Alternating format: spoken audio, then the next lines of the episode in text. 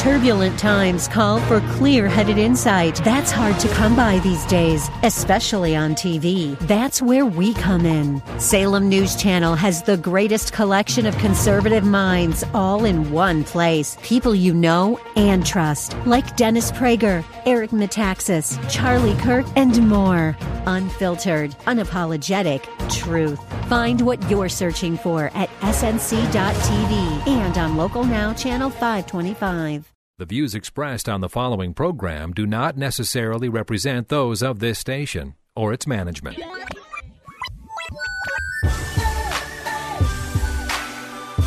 Perspective, teaching, conversation. This is Isaiah 61. Over the next half hour, you'll hear why the Lord provided those verses and how they can be used in witnessing, in the church, and in daily life as God's children. Now, here's your host of Isaiah 61 from Spirit of the Lord Church in North Minneapolis, Pastor Joe Sutton.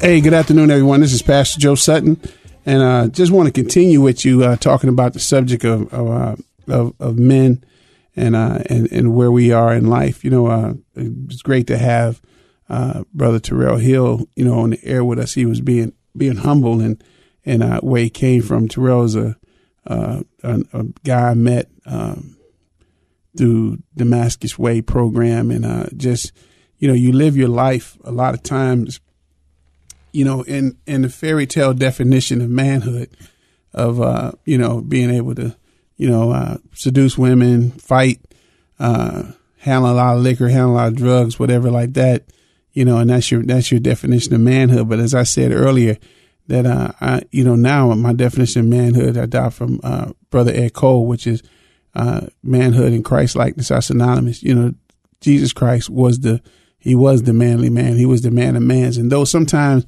uh, our, our uh, pictorial definitions of Christ don't reflect uh, that manly man, the guy who could uh, wield a hammer and uh, build a table and also flip tables and turn out turn out the temple, you know. But we we know that that that Christ walked in his purpose. He walked in his level of manhood and in a day and age where uh, being a man is really uh, it's under attack. You know, I mean, it's under attack. We we have this um, this this hidden desire for everybody to be the same. You know, uh, you know, we can call it, uh, you know, the adrenaline movement. You know, I mean, that a lot of people credit it. Uh, that even said like during the time of the '80s where you know you couldn't tell a hairdo or outfit from a man or woman apart you know, your Michael Jackson, Princes, or whatever, things like that. And, uh, you know, and, and, and not to say that a woman can't do things that a man can do or a man can't do things that a woman can do. I, I do believe in, uh, in scripture. I do believe there are some clear roles that have to be followed. You know, I mean, uh, God didn't want men to, uh, to bear children. He know how we are. You know, I mean, we, we don't have that attachment, you know, some of us do but most of us don't have that attachment, you know, the way moms do. You know, I mean, even with my wife, I'm, I'm in amazement sometimes at how my wife will, uh, you know, reward my children in spite of. You know, I mean, I don't want to give them nothing.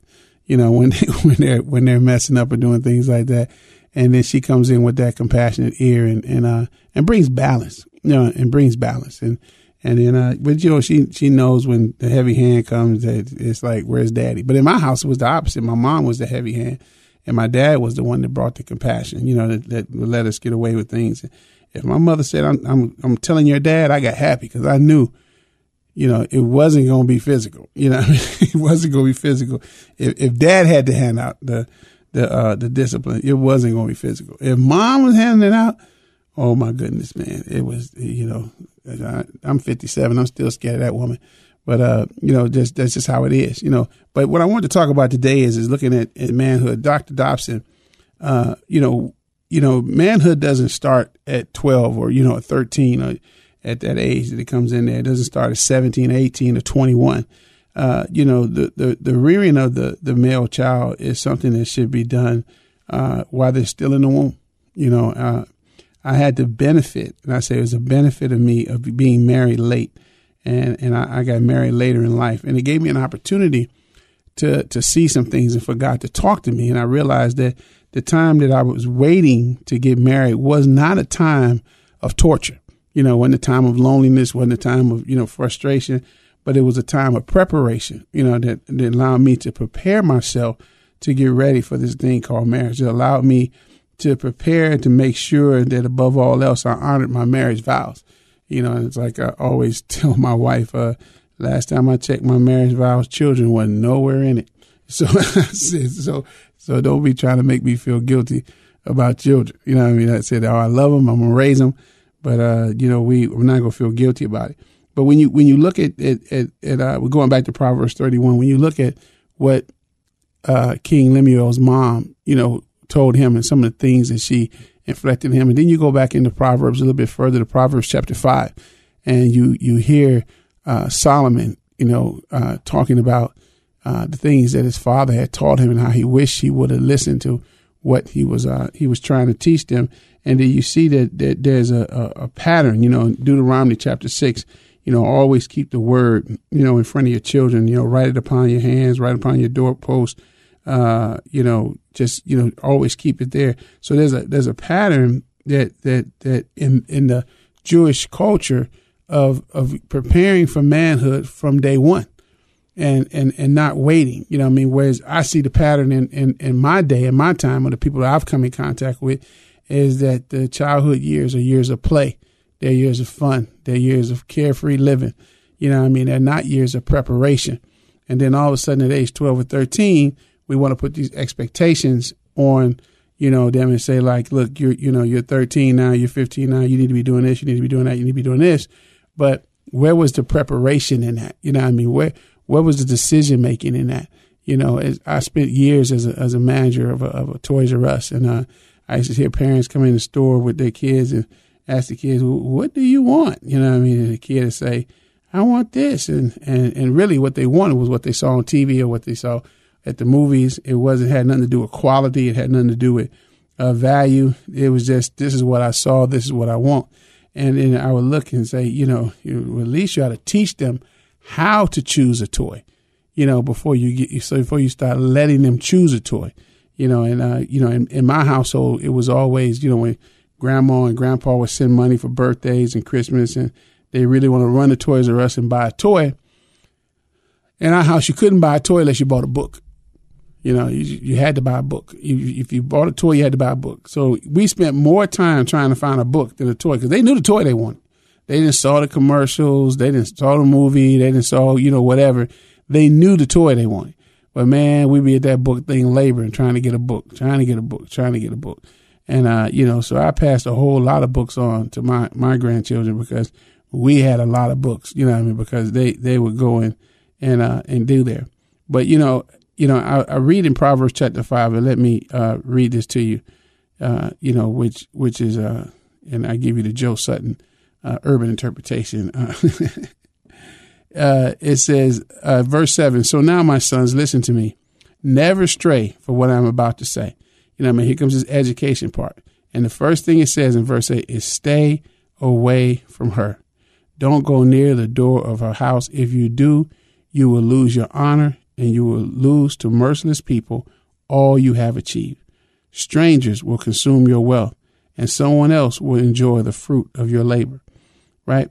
And you know, I was talking to a group of guys one time, a group of older guys who was playing basketball, and I had to deliver the uh, the little the little halftime message, and, and so a lot of these guys were, you know, they were between the ages of sixteen and, and like twenty seven years old, and I, I chose I chose this verse because you know I know that's the age where, you know, probably all of them, you know, either have a baby or, you know, is in in the, in the position up getting one. But I said, you know, it says stay away from them. If you do, you'll lose your honor and you will lose to merciless people all you've achieved. I don't know if you've ever sat up in in uh, in a family court, and uh, but when you go to family court, oh my goodness, and you're a male, oh my goodness, they're merciless. You know what I mean? They are merciless. Uh, I sat in family court with my dad one time when he was getting a divorce from his second wife. I was 18 years old. It was that court experience that made me decide that I was going to practice abstinence. It was sitting in the courtroom watching case after case before my dad's case came up of watching how the judge and attorneys treated those men that were up there for divorce or child support and not taking into fact bills or anything. Just, you know, one guy sent off to jail. It was, I'm sitting there watching this and I'm saying like, man, I said, all because they want to have sex. I said, I was 18 years old. I said, I'm, I'm, I'm practicing abstinence. You know what I mean? I said, I'm practicing that. It ain't worth it. You know what I mean? Because, you know, at the time at 18, money was precious to me and I couldn't see, I couldn't see giving my wealth to a stranger. You know, some other man living with my, my, my, my woman or married, married to my, my, my woman and my kid is there and my child support is going in that house. And as it says here in verse 10, strangers will consume your wealth and someone else will enjoy the fruit of your labor. Somebody else will enjoy my child. You know, I mean, I'm on the outside sitting in. I said, Oh, that's not going to be me. My children are going to be under my roof. And at 18 years old, sitting in divorce court, wasn't sitting in church. You know what I mean? I was sitting in divorce, I mean, in child, in, in, in our family court, and I made that decision that that's how it is because it says in verse 11, in the end, you will groan in anguish when disease consumes your body. You know, and, and I said, well, I don't have to take a rocket scientist to figure out what that is. You know, in our day, you know, I used to work for uh, New Life Family Services and, and I did, uh, I was an abstinence resource speaker and I would go into schools and talk about sex and talk about sexual diseases and, and the kids to practice abstinence and everything like that until they were married. And, uh, but, you know, just, just looking at, uh, say 30 years ago, 30, 40 years ago, we only had to worry about two sexually transmitted diseases, which were syphilis and gonorrhea. And today there's so many of them that it's, it's just not, it's not even funny. I mean, you know, you had the big ones like, like, uh, you know, AIDS, you know, everybody goes, oh, AIDS, you know, we don't want to get AIDS, you know, AIDS incurable, you know, uh, herpes incurable, you know what I mean? Still got syphilis and gonorrhea, but different strains of them that's going around. Then you got the one that's spreading like wildfire nowadays is chlamydia. And chlamydia just consumes or eats up your reproductive organs so that you can't, you can't reproduce. And it doesn't have any visible signs. You just had to get tested to find out if you have it. So I'm looking here. And it says, in the end, you will groan in anguish when disease consumes your body. You know what I mean? You're out here living, you know, if you think manhood is out here, how many women you can sleep with and doing that, and then you run that risk of catching that, catching a disease, and you're giving somebody else a disease, and then now it consumes your body. And then in verse 12, you will say, How I hated discipline. If, if only I had not ignored all the warnings, or why didn't I listen to my teachers? Why didn't I pay attention to my instructors? I have come to the brink of utter ruin and I now face public disgrace. You know, the sad thing about it today is when I look out here, there are not many teachers. Dr. Dobson did a series on raising boys, and uh, it was a great, excellent series. You know, I mean, you know, I had to take and put a little bit of urban in it. You know what I mean? But contextually, it was it was just an excellent series. I taught it in my church, uh, taught in some other churches. You know, somebody heard what I did, and they they looked at the success I've had with young men over the years and asked me to come and share it. And, and, and, uh, you know, I just used Dobson. It was, it was right on raising a boy. And, uh, I encourage anybody with, with, with young boys to, to, to watch that series or listen to that series because it gives you some insight on raising boys versus, versus girls. You know, I mean, I, am a purpose guy. You know, I mean, I, I, I believe in purpose and I believe everybody has a purpose and it's a unique purpose. Uh, none of my kids, all, all of them went to different schools. They went to the schools based upon their purpose, not necessarily convenience for me. Um, you know, I, I, and that's what I try to do. I try to look at what it, what it is. While they were in the womb, I prayed and asked God, God, what are they to do? And and I named all my children according to their purpose. You know, I mean, and that's their name. It's in their name. You know, so that they can know. And I'm I'm heavy with that. You know, I mean, it says train up a child in the way that they should go, and when they're older, they won't depart from it you know, and not just training them up in the ways of, of, of, of Torah or training them up in the ways of, of your family traditions or anything like that, but in the way that they should go. What is their purpose? You know, you're going to raise a doctor different than you raise an engineer. You're going to raise, you're going to raise a preacher different than you raise a warrior. You know what I mean? And so, so when you, when you, when, when, when mine was in the womb, man, me and my wife would pray every day. I lay hands, quote scripture over them, talk to them. Uh, when they come out, it's there. Uh, if I bought them something, a gift, or anything, it always revolved around that purpose. You know, one of them I always brought home a ball. The other one I always brought home a gun. The other one I brought home uh, teaching materials. You know, it just it was just different. Other one, you know, electronics. You know, it just was different for each and every one of them because I know they each had a different purpose. You know, but when it came to just to raising my boys in general, I'm going to give you uh, my my word. I'm going to teach you how the application after we take the break. But uh, you know, you know, one of the things I always told him, I said, men do what they have to do. Women do what they want to do. You know what I mean? And and uh and and my my boys uh hate when that comes out. You know what I mean? Because you know we as men can be very selfish. uh, we as men can be very uh, uh, me, me, me. And if you raise a young man to focus on himself, you really create you you create something that I wouldn't want my daughters to marry. You know what I mean? Because as head of household, you got to exemplify Christ in this relationship. And Christ died for us while we were yet sinners. He didn't wait to see what we were going to do for him. He did for us. And so I have to in turn, I treat, tell my young men, either the ones I'm raising or discipling, that we don't look for, we don't look for what people can do for us or return because you did for me, I do for you.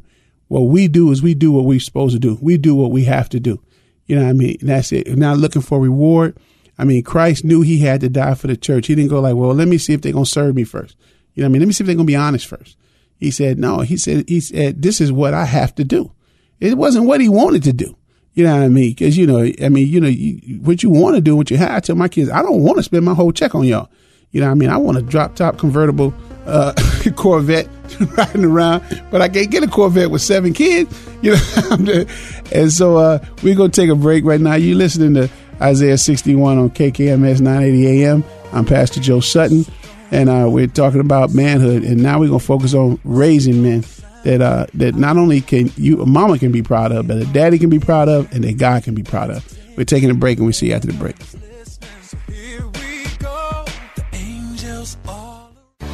Spirit of the Lord Church is a multi ethnic, multi generational church impacting North Minneapolis and the greater Twin Cities, emphasizing the four pillars of godly thinking, training up godly children, godly marriages, and outreach to the community. Spirit of the Lord has quickly become a staple to some of the people who need God the most. As they focus on Jesus Christ, grace and truth bind them together to become God's best. Join them for service every Sunday morning at 1030 at 1001 Penn Avenue North in Minneapolis. Spirit of the Lord Church, a proud sponsor of Isaiah 61.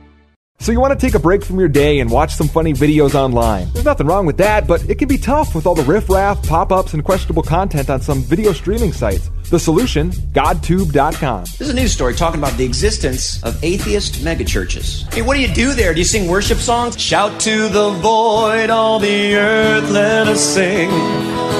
Power and majesty, praise to nothing. Safe for the whole family. Get your daily laugh from the comedy section at godtube.com.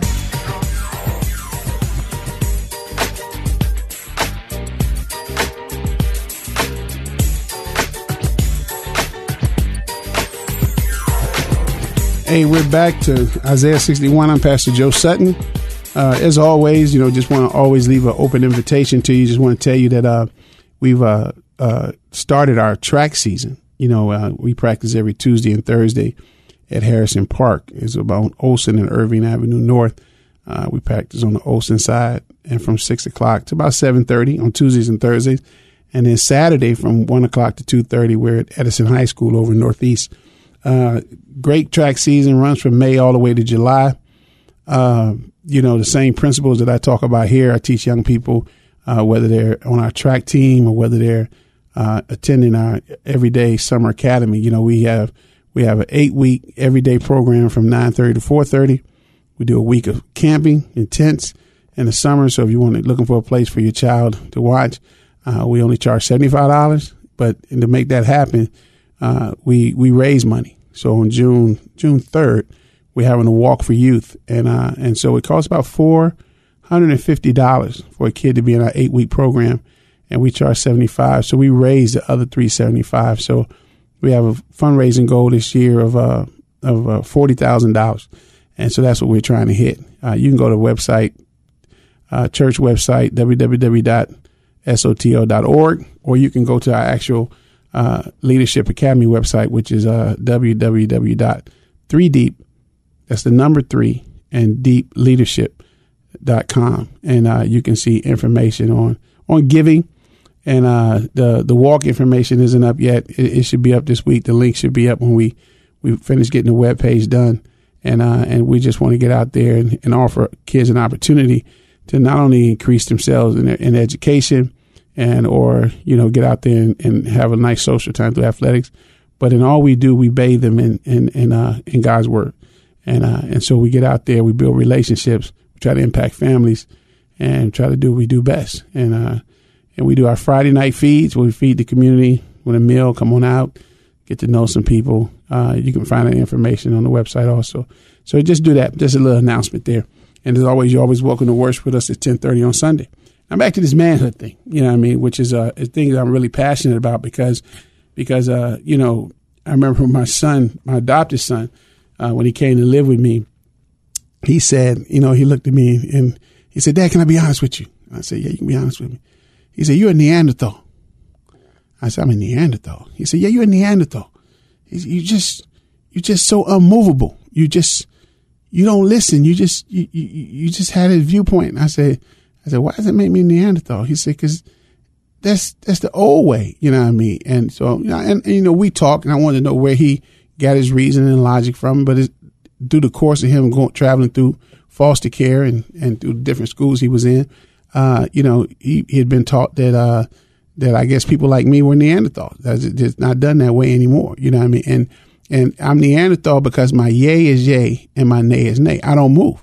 When I say yes, I say yes. When I say no, I say no. And they come to me trying to, you know, bribe me, you know, oh, dad, I'll do this if you let me do this and I'll do this. And it's still no. And I, I'll talk to you for 35, 45 minutes and say, sounds good, sounds good, sounds good. No. You know what I mean? And my wife said, why do you even waste their time letting them talk? I said, well, I just want to teach them skills, you know what I mean? So they can get there. And I said, but they have to understand that, that before you say yes or no, especially as a man, that you need to think it out. And, you know, because you're going it's not based upon what you want to do. It's based upon what you have to do. You know what I mean? I say, you know, I, you know, sometimes when y'all make me mad and, you know, you don't clean your room or you have clean the dishes and I may be upset and, you know, I don't, I don't want to feed you, but I had to feed you. You know what I mean? I may not even want to do something. I say, but it's not what I want to do. I have to do what I have to do. You know what I mean? I, and I have to go through that. It's not, it's not whether or not that, that I love you or not. It's, it's what do I have to do? What, what has, has, has, and my have to do is based upon what God has commanded me to do. You know, I don't pick and choose which scriptures I tend to follow, and I might not agree with all of them because I'm a human being and I may want things my way and can't get my way, but I do what I have to do.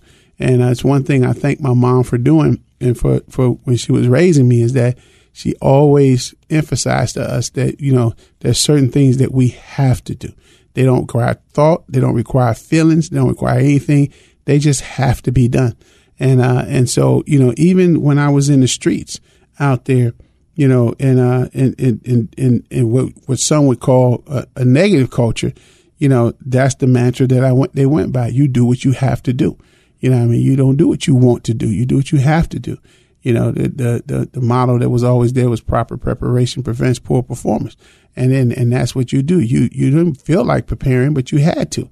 You know I mean? You know, you didn't feel like planning, you had to. You know, and they held you, and they held you to that. But nowadays we don't have the teachers. You know, in that proverb that I read in Proverbs 5, he said, Whoa, I wish I had listened to my teachers. But now we don't have teachers because you're on, in some families, you're on, you're on third and fourth generation of no male leadership. No male leadership. So even young men that are born into a family don't know what it means. As, as you heard Terrell say that, you know, he just let his wife do everything because that's his mama did everything. So he just let her do everything. And, you know, and that's fine for a while.